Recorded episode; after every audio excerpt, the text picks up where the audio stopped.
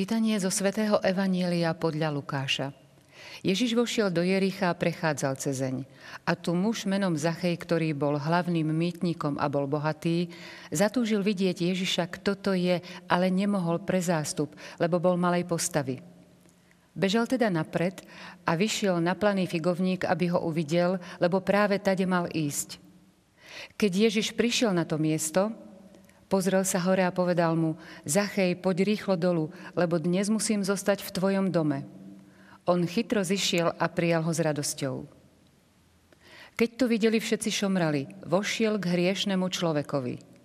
Ale Zachej vstal a povedal pánovi, Pane, polovicu svojho majetku dám chudobným a ak som niekoho oklamal, vrátim štvornásobne. Ježiš mu povedal, dnes prišla spása do tohoto domu, Veď aj on je Abrahámovým synom. Lebo syn človeka prišiel hľadať a zachrániť, čo sa stratilo.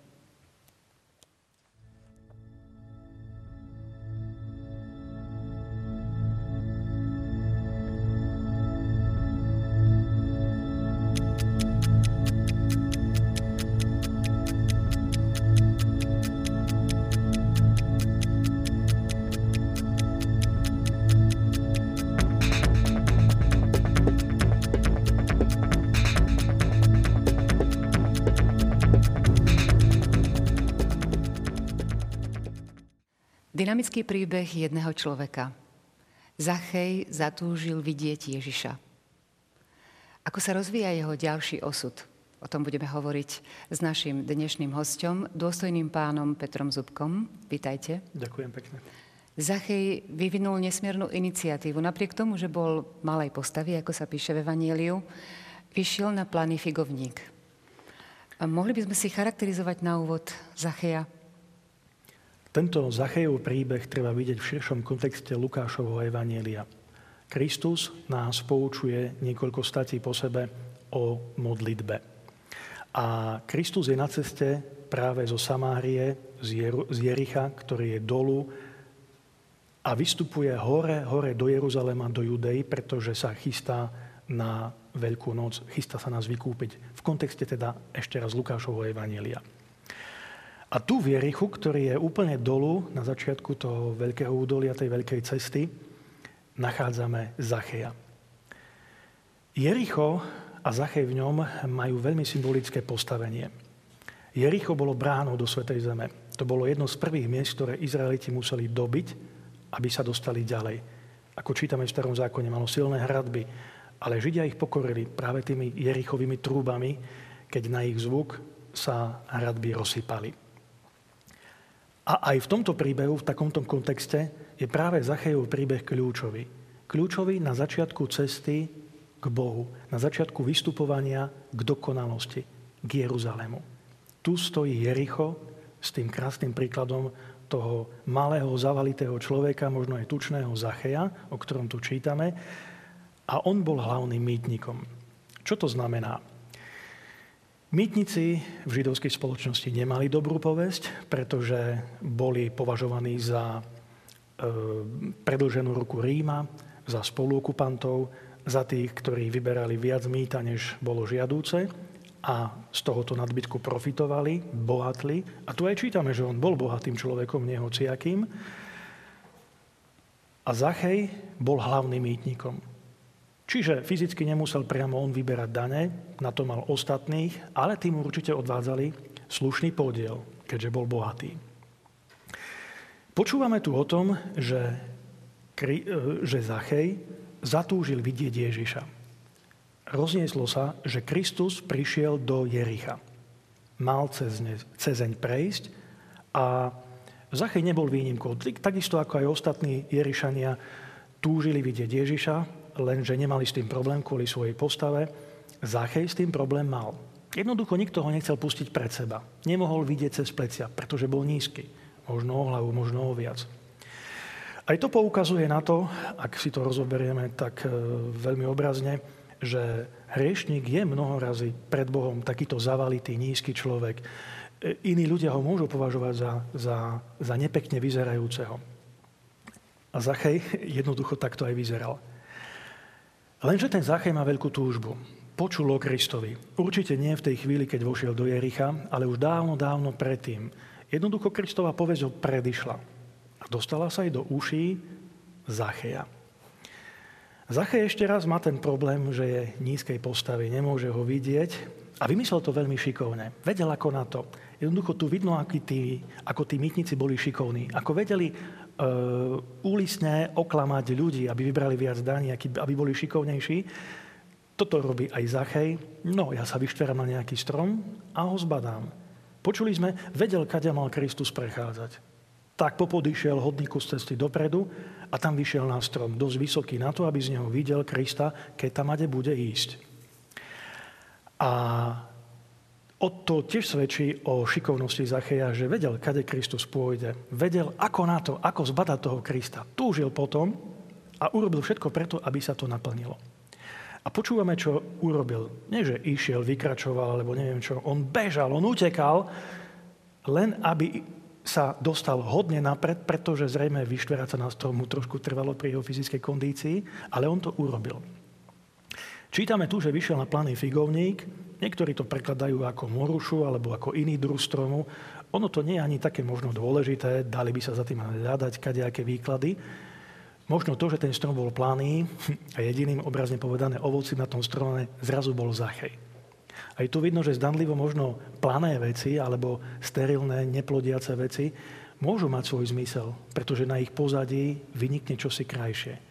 Tak si predstavme krásneho Zacheja, ktorý bol škaredý pre Jerišanov na tomto strome.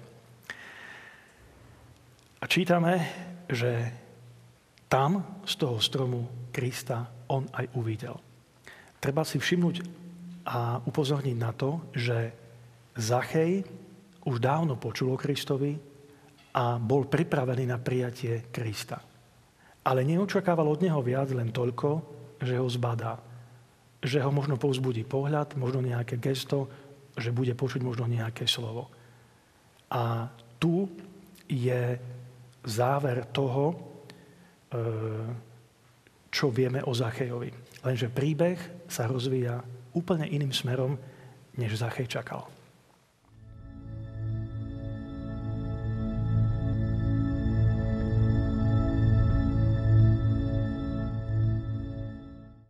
Keď Ježiš prišiel na to miesto, pozrel sa hore a povedal mu, Zachej, poď rýchlo dolu, lebo dnes musím zostať v tvojom dome. On chytro zišiel a prijal ho s radosťou. Tak to bolo to prekvapenie, ktoré Zachej nečakal. Áno, presne tak. Zachej očakával, že Kristus možno len prejde popred neho a pôjde ďalej. Ale tu vidíme, že Zachej, ktorý tak dominuje možno nad tým zástupom, ktorý lemoval Kristovi cestu, je na strome, samozrejme taký človek určite vzbudí pozornosť, ale zrejme to nebolo nič mimoriadne, ani dnes by to nebolo zrejme nič mimoriadne, chceme vidieť, nemôžeme, tak prekonáme prekážku. Ale to, čo je pozoruhodné, je, že Kristus sa pristaví a osloví tohoto muža po mene. Zache. Ty nie si pre mňa len nejaký človek v nejakom neznámom meste, ty si pre mňa konkrétny muž tu v tomto konkrétnom meste. Takže Kristus mu vraví, Zachej, poď rýchlo dolu, rýchlo poď dolu, lebo dnes musím ostať v tvojom dome. A čítame, že Zachej e, určite bol prekvapený, ale taký pohotový, že chytro zišiel a čítame, že prijal Krista. A neprijal ho hociako, ale prijal ho s radosťou, čo tiež svedčí o mimoriadnosti situácie. To, čo je pozoruhodné na tejto chvíli, je, že Zachej koná spontánne. To je jedna z mála vzácných vecí, s ktorou sa človek stretáva v živote, spontánnosť. Vieme, že mnohé dobré veci sa rodia spontánne. Mnohé nápady, mnohé skvelé myšlienky prídu spontánne. Ehm, aj priateľstva sa rodia spontánne. V jednej chvíli ehm, môžu prerásť do krásneho životného vzťahu, do manželstva, do, do jednoducho čohosi veľmi mimoriadného tá spontánnosť má svoje miesto v ľudskej spoločnosti. A tu čítame, že má miesto aj pri stretnutí s Kristom. I nám sa môže stať, že v istej chvíli stretneme Krista, ktorý nás podobne osloví, prekvapivo osloví veľmi milo, príjemne, tak ako tu Zacheja. A Zachej koná spontánne. Kristus mu vraví rýchlo dolu a on rýchlo ide. Neváha, nešpekuluje, nepozerá na ten zástup, ktorý je okolo neho, schádza dolu, uvoľňa mu miesto a prijíma ho. Prijať niekoho do domu je a bolo znakom veľkej dôvery. A tu, v tomto dome, to nebolo len o nejakom prijatí v zmysle, tak pod na návštevu sadni si a hneď o chvíľu pôjdeš. To bolo o veľkej hostine. To bolo o spoločenstve pri stole, o stolovaní. Prijať niekoho do domu znamená pohostiť ho.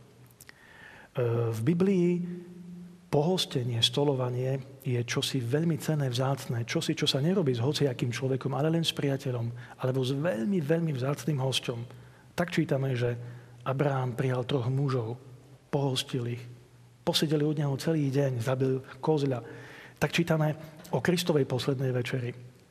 Tiež to bola hostina pripravená, síce rituálna podľa predpisov, ale stalo sa pri nej čosi mimoriadne, pre nás veľmi vzácne. Kristus ustanovil sviatosť oltárnu, sviatosť kniazstva.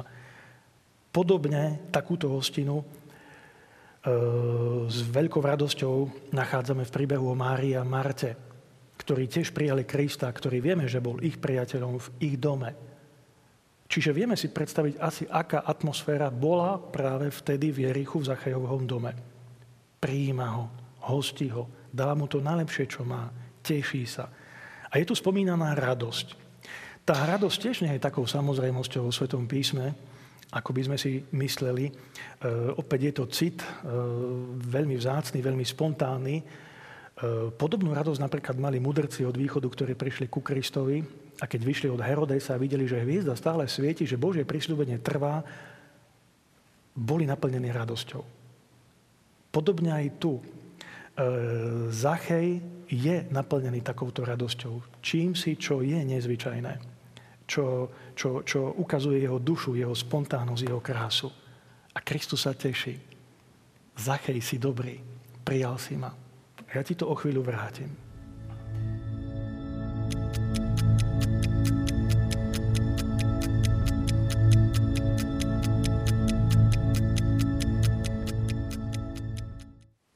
Reakcia kolostojacich je zachytená. Keď to videli, všetci šomrali, vošiel k hriešnemu človekovi. Ale Zachej vstal a povedal pánovi, pane, polovicu svojho majetku dám chudobným a ak som niekoho oklamal, vrátim štvornásobne. E, Zachejové, Zachejovo srdce sa pohlo. Keby len pohlo, tu čítame, že sa pohlo srdce všetkých ľudí, ktorí boli okolo, pretože boli z Kristovho konania pohoršení. Ako to, že nevošiel k nám, možno k nám farizejom, možno k nám spravodlivým, ale vošiel k Zachejovi, k tomu najhlavnejšiemu hriešnikovi v meste, lebo bol mýtnikom, hlavným mýtnikom. Kristus teda vchádza k hriešnikovi. Zachej bol považovaný za hriešnika v celom Jerichu. Jednoducho, asi to bol vykričaný človek. Tu mi prišla na um jedna taká myšlienka, môj otec raz ravel, že na každej dedine je 5 klebetníc a dve náhradničky, keby sa jedna z nich vychytila, čiže keby zomrela. A Jericho nebolo výnimkou. Aj tu máme hriešnikov, ktorí hneď svoj jazyk obtierajú o Krista. Či on nevie, ku komu prišiel, či on nevie, kto je to zač. Ale Kristus to vedel. Vedel, pretože bol Božím synom, poznal toho človeka, poznal pomene, to znamená, keď poznal pomene, poznal ho dôverne, videl až do jeho vnútra, alebo možno o ňom počul, Veď nielen Krista predchádzala jeho povesť, ale zrejme aj Zacheja jeho povesť. A tu Kristus na to nehľadí, pretože on neprišiel kvôli spravodlivým, ako čítame v Evangeliu, ale kvôli hriešnikom. A Zachej patril medzi týchto hriešnikov. On je na začiatku tej cesty k dokonalosti. Čítame, čo urobil Zachej, keď Krista prijal Evangelista tu nespomína hostinu, tá nie je dôležitá, aj keď určite bola, lebo to bolo súčasťou takého čohosi. Čítame tu o tom morálnom posolstve, o tom dôležitejšom, na čo Lukáš upriamuje pozornosť. Zachej vraví Kristovi, pane, polovicu svojho majetku dám chudobným a ak som niekoho oklamal, vrátim štvornásobne. Na začiatku čítame, že Zachej bol veľmi bohatým, čiže keď aj polovicu rozdal, Určite mu ostalo na živobytie i pre celý jeho dom, pre celú jeho rodinu, čiže mu to nechýbalo, ale dôležité je, dôležitá je tá almužna, ktorú tu Zachej spomína. ktorú treba rozdať chudobným. Lebo slovo almužna sa v starom zákone rovná slovu spravodlivosť. Čo je, čo je rozdané, čo je almužnou, to je spravodlivé. A Zachej toto chce učiniť ako pokánie za svoj hriech, za svoje zlé skutky, za svoj zlý život, ktorý, ktorého si bol vedomý. A dokonca tak, ako to predpisovala Tóra, to, čo bolo získané podvodom, oklamaním, zlým spôsobom, malo byť vrátené niekoľkonásobne. Toto Záchej urobiť chcel. E, netreba si po tým myslieť, že on to chcel urobiť iba raz, vrátim jednému človekovi, no tak, aby sa nepovedalo. Nie. Tu, tu sú použité také slova, slovesa, ktoré rozprávajú o permanentnom vracaní. Jednoducho, ktokoľvek sa kedykoľvek nájde, vrátim, vrátim, vrátim, vrátim, lebo chcem. Tomuto Kristus neprikazuje. Zachej si je vedomý toho, čo má urobiť. Pozná zákon, pozná prorokov. Vie, čo treba, má svedomie. To je pekné na ňom, že aj napriek tomu, že bol hriešný, to svedomie mal citlivé. A on je ochotný práve toto spraviť. A to sa Bohu páči, keď človek naprávi svoje zlé cesty, E, zbaví sa toho, čo je v živote zlé a rozhodne sa robiť dobro. Mnoho razy treba robiť pokánie. Mnoho razy sa pýtame, ako robiť pokánie. Ako správne urobiť to, čo sa Bohu páči. A tu je jeden z návodov. Z návodov, ktorý nie je cudzí ani nám. Almužna podeliť sa s tým, čo máme. Ak sme nebodaj niečo zle urobili, tak to vynáhradiť niekoľkonásobne. A to je ináč aj podmienka, ktorú nás Kristus naučil, musí sa to Bohu páčiť, keď nás naučil modlitbu očenáša, tam Kristus vraví, vy sa budete modliť takto, oče náš, a odpúznám naše viny, ako i my odpúšťame svojim dlžníkom.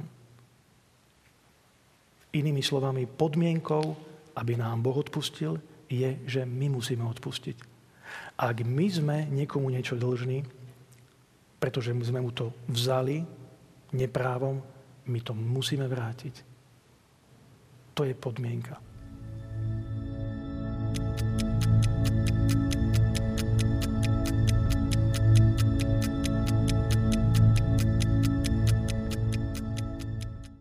Ježiš hovorí Zachejovi, dnes prišla spása do tohto domu, veď aj on je Abrahámovým synom, lebo syn človeka prišiel hľadať a zachrániť, čo sa stratilo. Zachej nepatril medzi cudzincov alebo nejakých vyvrhelov. On bol Abrahamovým synom, bol Izraelitom. My máme niekedy takú tendenciu, že medzi sebou máme mnoho ľudí a radi sa kastujeme, delíme sa a ty áno, ty nie, podľa zvyčajne prvého dojmu, ale ten nemusí byť vždy správny.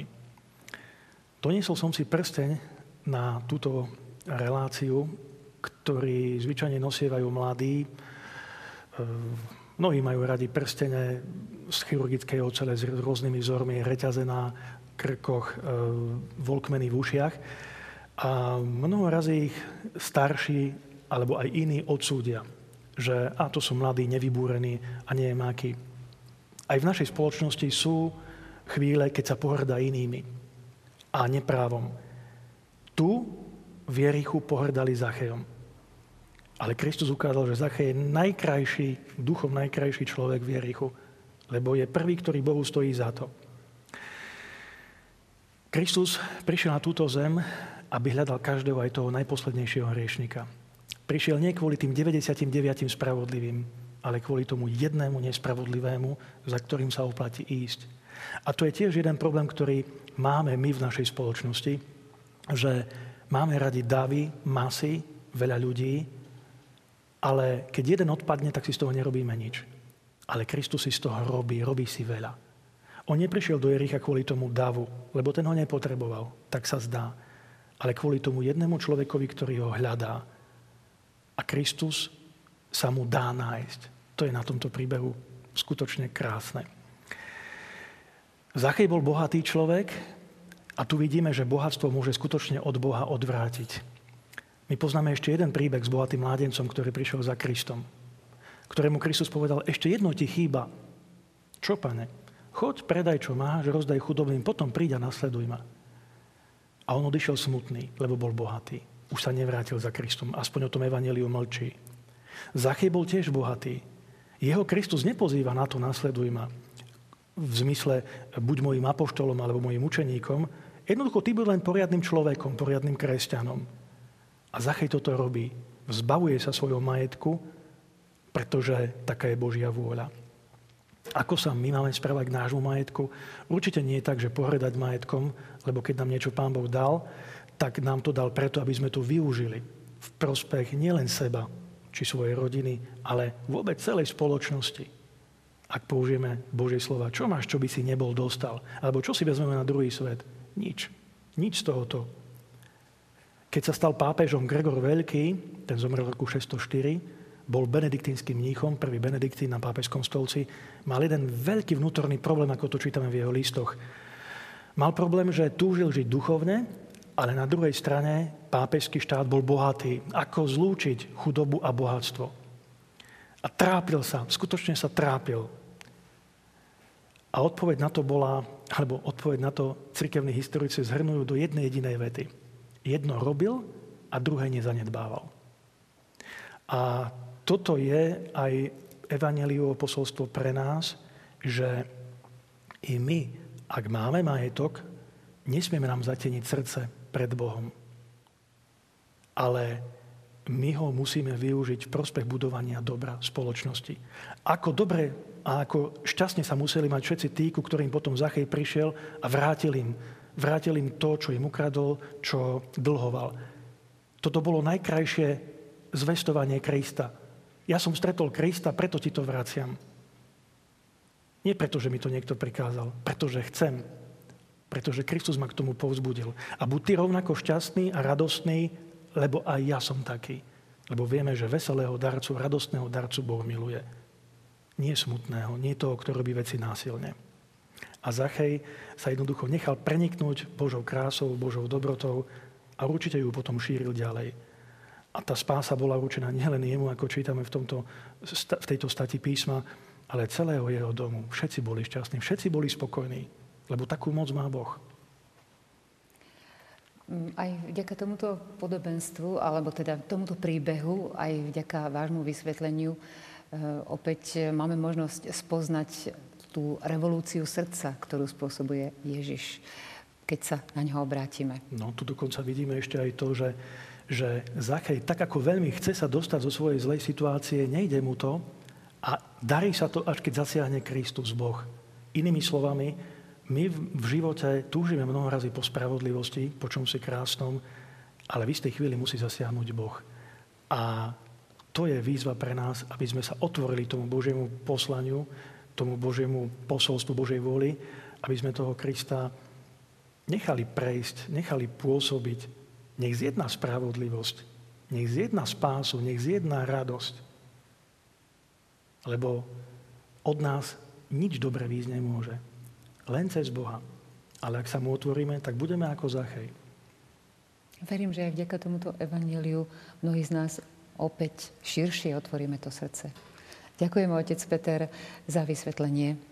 Nie za čo. Ja verím, že všetci budú povzbudení tým, že nebudú pohrdať druhými ľuďmi, nech vyzerajú na monok akokoľvek, lebo môžu pripomínať Zacheja, ale v skutočnosti sú určení na veľmi veľké veci, o ktorých my netušíme. A kto vie, komu podáme ruku zajtra, dnes, kto sa nám nepáči. Možno je to budúci pápež.